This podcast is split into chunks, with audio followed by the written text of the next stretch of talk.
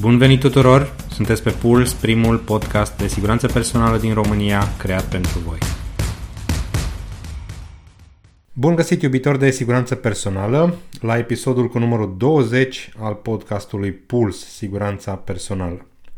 Acum că avem din ce în ce mai multe cazuri de infectări și obligativitatea purtării unei măști chiar și în exterior, în zone aglomerate, consider că este esențial să dezbatem subiectul. Ce înseamnă o mască ne ajută sau nu? Pentru că trebuie să știți din capul locului că orice obiect pe care îl alegem să-l purtăm are avantajele sale, dar și limitări. Aș vrea să plec întâi de la inamic, corpul străin cu care putem lua contact. Orice corp străin, particulă, să-i spunem, cu dimensiune de până la 100 de microni, poate să fie inhalată și poate trece de toate celelalte bariere ale corpului nostru, fie ele pilozități uh, sau mucoase. Cele mai mari, sau dacă se aglomerează într-o dimensiune mai mare, sunt eliminate prin anumite reflexe pe care le avem, prin tuse sau prin strănut. Prin exemplu, firul de păr uman are în medie 70 de microni uh, în diametru, dar noi vorbim de particule cu mult mai mici de această dimensiune. Și apropo, știți ce înseamnă PM2,5 sau PM10? Hai să vă spun. PM2,5 este o particulă de maxim, cu o dimensiune de maxim 2,5 microni, iar PM10, logic, de maxim 10 microni. Spre deosebire de particulele mai mari, încadrate la PM10, particulele din categoria PM2,5 pătrund adânc în plămâni, sunt greu de îndepărtat și provoacă o reacție a sistemului imunitar. Treaba e în felul următor. Cu cât mai mică particula, cu atât mai mult va rămâne în stare de suspensie în aer, va fi circulată de mișcarea aerului și cu atât mai departe va ajunge în sistemul respirator. De ce ne îmbolnăvim? Păi, sistemul imunitar al nostru este proiectat să lupte cu alte forme de viață, cum ar fi bacteriile. Ori celelalte corpuri străine nu sunt forme de viață, iar celulele de apărare ale organismului le confundă și încearcă să le omoare. Sistemul imunitar nu le poate ucide, iar rezultatul reprezintă o inflamație permanentă a țesutului pulmonar – tot ce poate face corpul este să omoare și celulele infectate. Și așa se ajunge și la forme de cancer, cancer pulmonar. Virusurile au o dimensiune variabilă, dar în zona de 0,05 0,1 microni, mult, mult mai mică decât restul particulelor.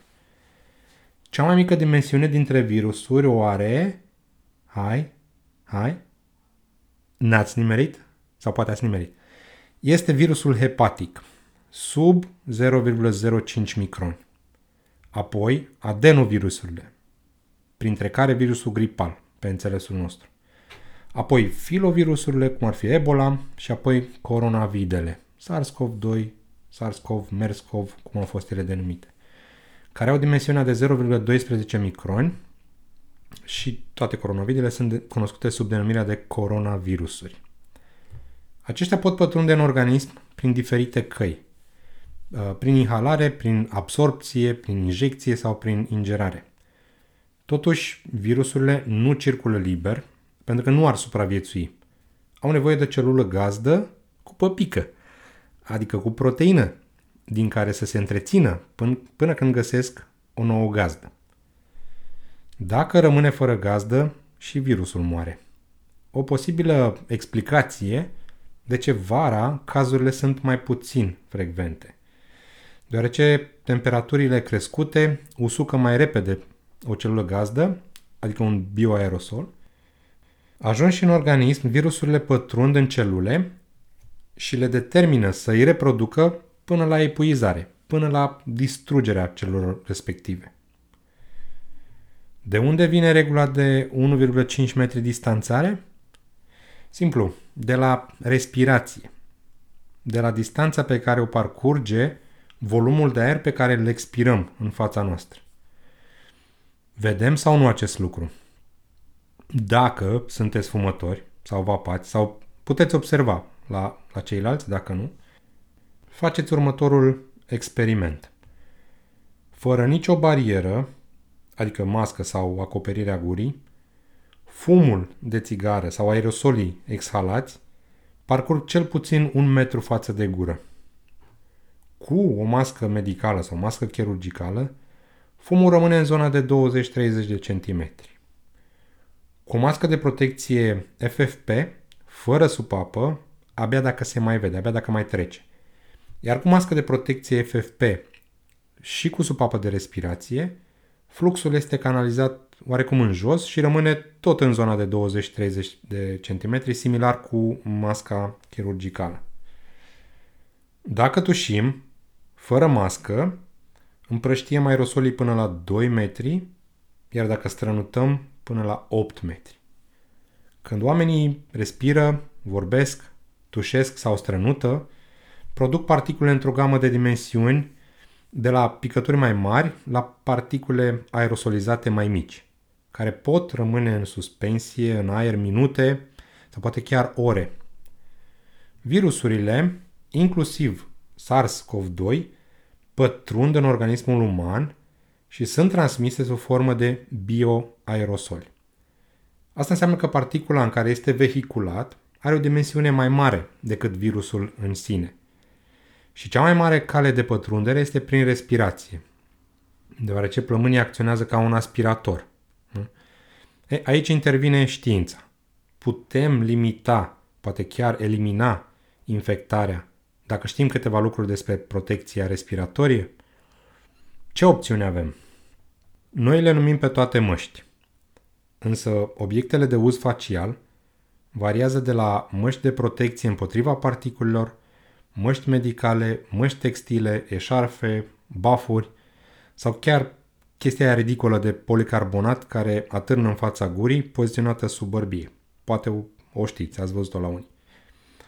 Unele dintre aceste măști sunt reglementate, adică sunt testate, sunt certificate, altele cu siguranță nu. Care dintre aceste măști este mai bună, adică utilă? Ce putem purta pentru a reduce riscul de infectare? De la debutul pandemiei de anul trecut, din cauza cererii excesive de măști, Uniunea Europeană a activat un mecanism pentru a accepta și alte produse din afara spațiului comunitar, certificate conform altor standarde, însă fără certificare obligatorie UE. Și așa au apărut în piață toate măștile KN95, poate și N95.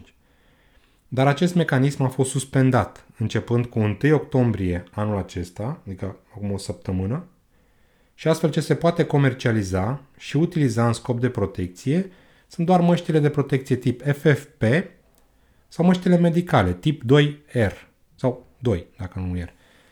Toate celelalte, doar dacă mai sunt stocuri, pot fi comercializate, însă achiziții nu se mai pot face. Așadar, vom avea opțiunea de a purta o mască de protecție FFP, o mască, de tip, uh, o mască medicală de tip 2, cu sau fără aer, sau o mască textilă, fără pretenția de a fi mască de protecție în vreun fel. Gata cu N95, KN95.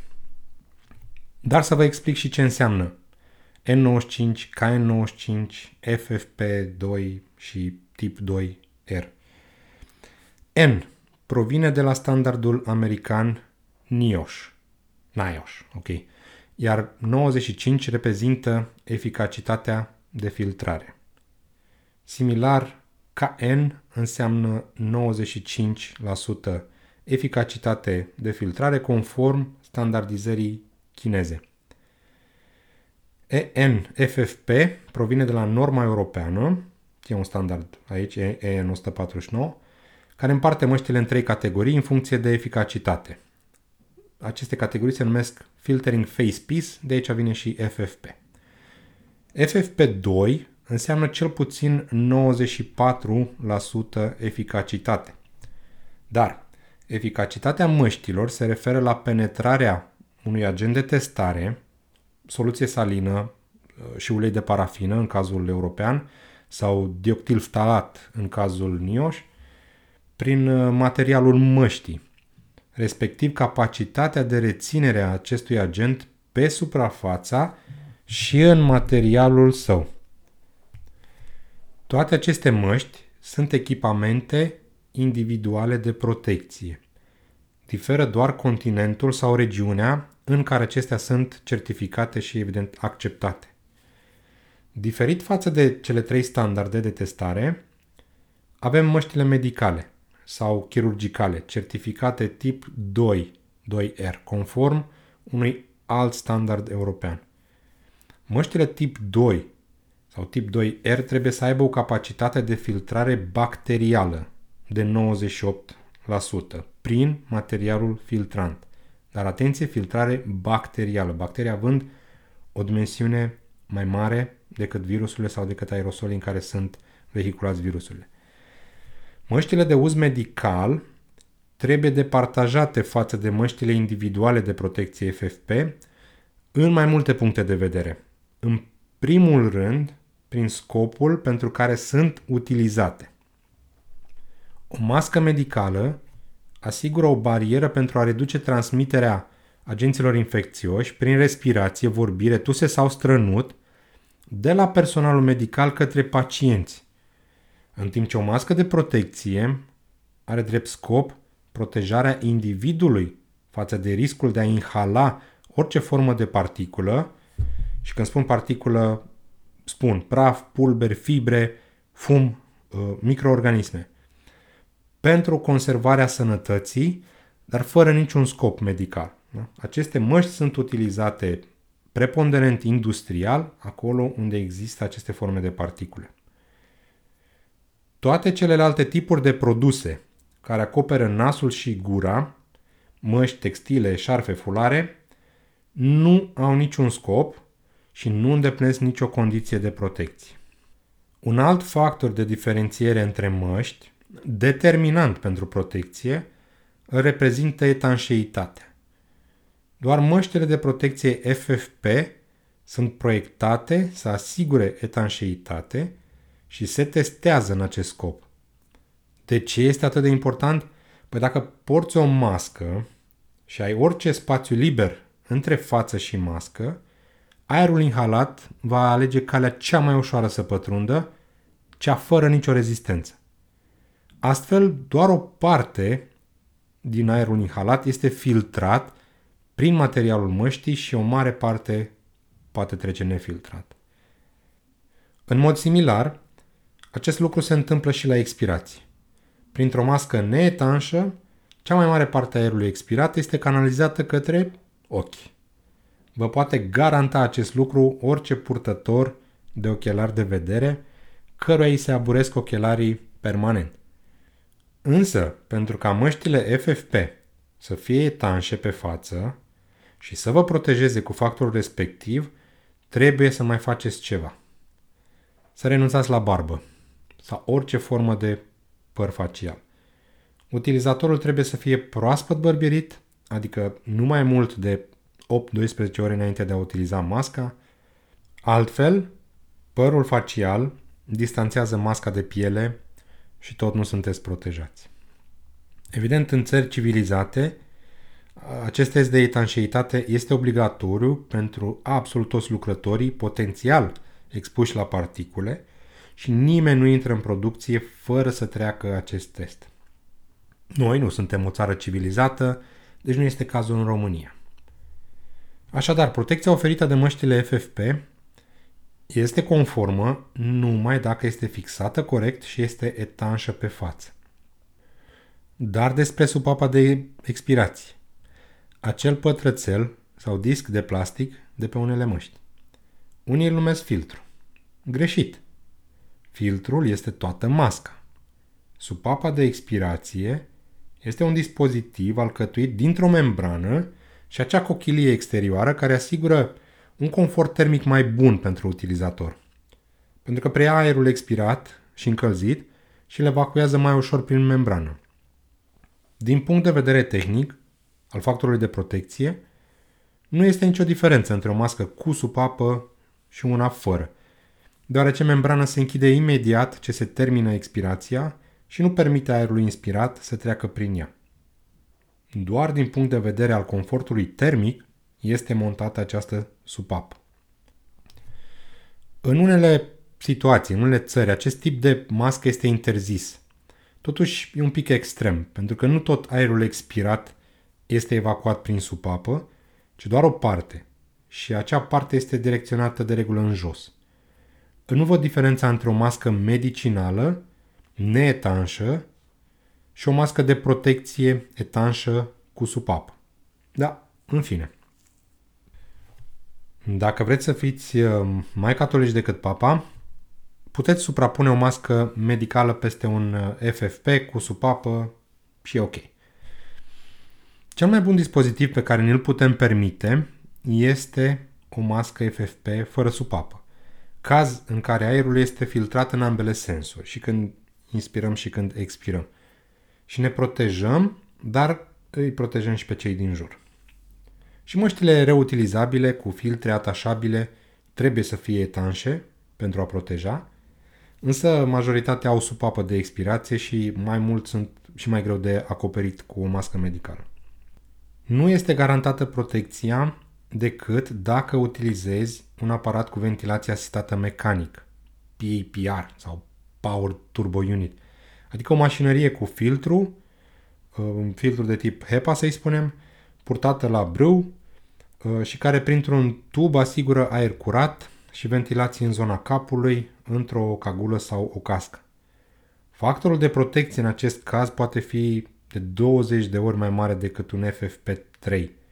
Deci cel mai mare factor de protecție pe care îl poate asigura un echipament de protecție respiratorie neizolat, cum ar fi cazul tuburilor de, să spunem, oxigen, SCBA pe care îl luăm în spate. Totuși, nu-mi imaginez că aș vedea o persoană pe stradă utilizând un astfel de aparat, dar chiar vreau să văd fiecare cadru medical implicat în tratarea și limitarea răspândirii COVID-19, utilizând unul din păcate, iar nu ne ajută geografia și țara în care locuim nu pune preț pe așa ceva. Mai la vest, sigur. Poate că e obligatoriu acolo. Ok, să ne întoarcem la paleta de măști. Moral ar fi că dacă utilizați orice fel de protecție, în afară de FFP, e cam ineficient. Dar nu total. Se spune că doar 80% nu ajută. Însă, trebuie să respectăm deciziile comitetelor pentru situații de urgență sau cele uh, reglementate național și aș spune că a purta orice mască este mai bine decât a nu purta niciuna.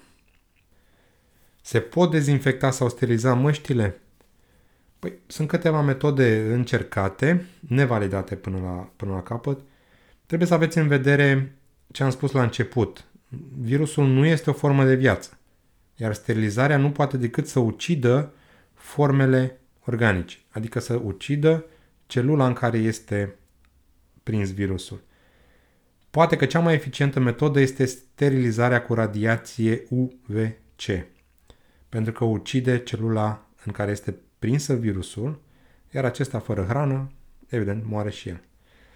Alte metode precum uh, spălarea sau imersarea în apă oxigenată sau alcool etilic sau izopropilic nu prea se pretează pentru măști pentru că timpul de acțiune trebuie să fie prelungit și acestea pot afecta materialul din care este făcut masca sau mă rog, toate componentele măștii Uh, și de aceea aceste substanțe sunt utilizate în mod special pentru suprafețe, nu pentru uh, măști.